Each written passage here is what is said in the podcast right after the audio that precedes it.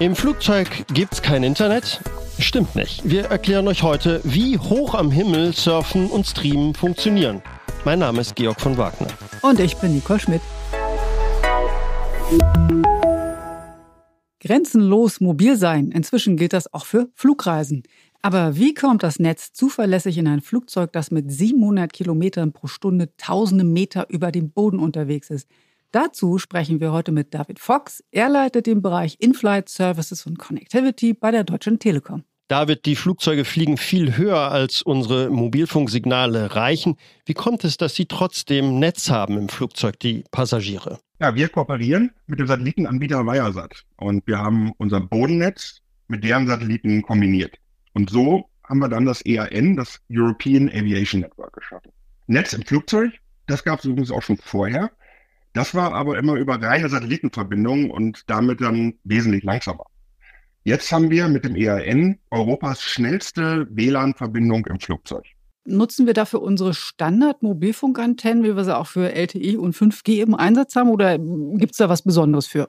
Nicole, das kannst du dir eigentlich vorstellen wie ein klassisches LTE-Netz, aber wir haben für EAN ein spezielles eigenes Netz gebaut, zusätzlich oder separat von dem, für unsere Mobilfunkkunden. In Europa haben wir jetzt circa 300 Antennen verteilt, exklusiv für den Luftverkehr. Die zeigen im Vergleich zu den normalen Antennen, muss man sich das so vorstellen, dass sie so ein bisschen nach oben zeigen.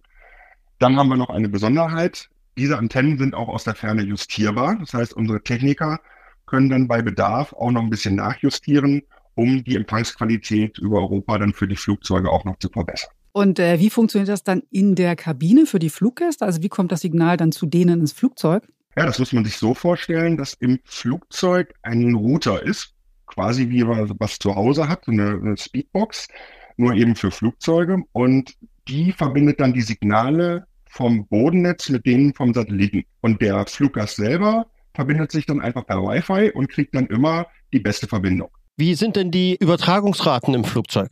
Das ist wie echtes Broadband. Also wir schaffen ähnliche Internetbandbreiten wie am Boden. Die beste Erklärung dafür ist vielleicht so ein Beispiel, was ich von einem begeisterten Airline-Kunden bekommen habe. Der hat das Produkt getestet und kam hinterher dann zu mir und hat erzählt, das ist Internet, das ist schneller als bei mir zu Hause. Du sprichst von Europa. Wo überall in Europa funktioniert dieses EAN?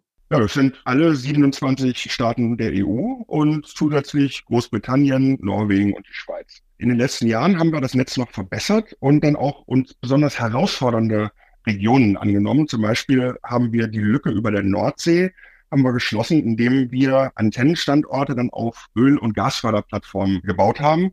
Und die sind dann wieder mit Glasfaser über die Pipelines angeschlossen. Also eine ganz spannende Geschichte. Das Produkt wird sehr gut angenommen. Wir haben schon über 55 Millionen Menschen gezählt, die das Produkt genutzt haben.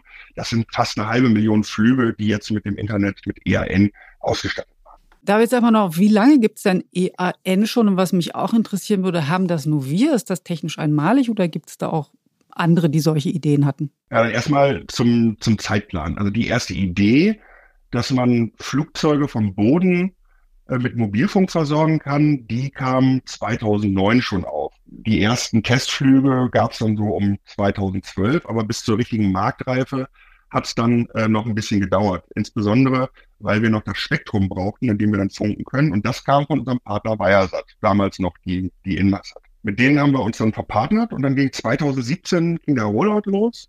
Und 2019 hatten wir mit der International Airlines Group, dazu gehört also British Airways und, und Iberia. Da hatten wir dann die, die erste Airline live. Das wurde auch gut gefeiert. Also für die Idee und für die Umsetzung von EAN haben wir in der Industrie reichlich Preise eingeheimst. So, und zu deiner Frage, ist das einmalig? Klar gibt es Konkurrenz im Markt, aber in Europa bieten wir die höchsten Geschwindigkeiten, absolut die niedrigsten Latenzen. Es gibt keine andere Lösung in Europa, die hier direkt vergleichbar ist.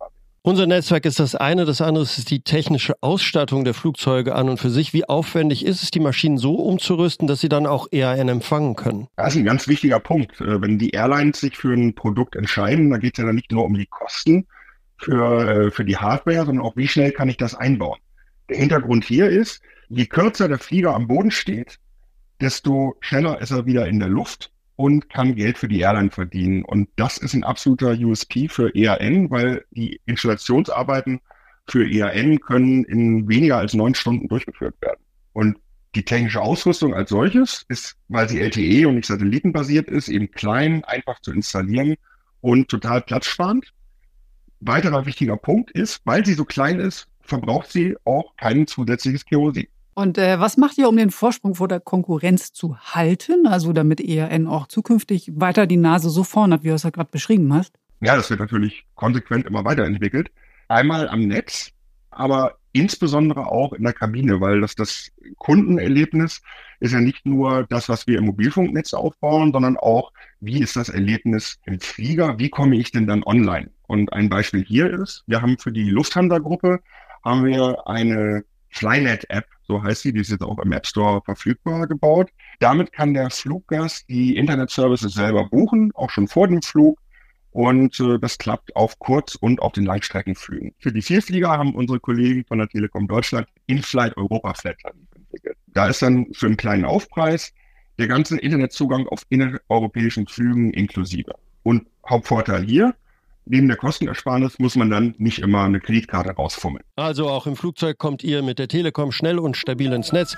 Damit sage ich danke David und ciao für heute. Tschüss, bis zum nächsten Mal. Thank you.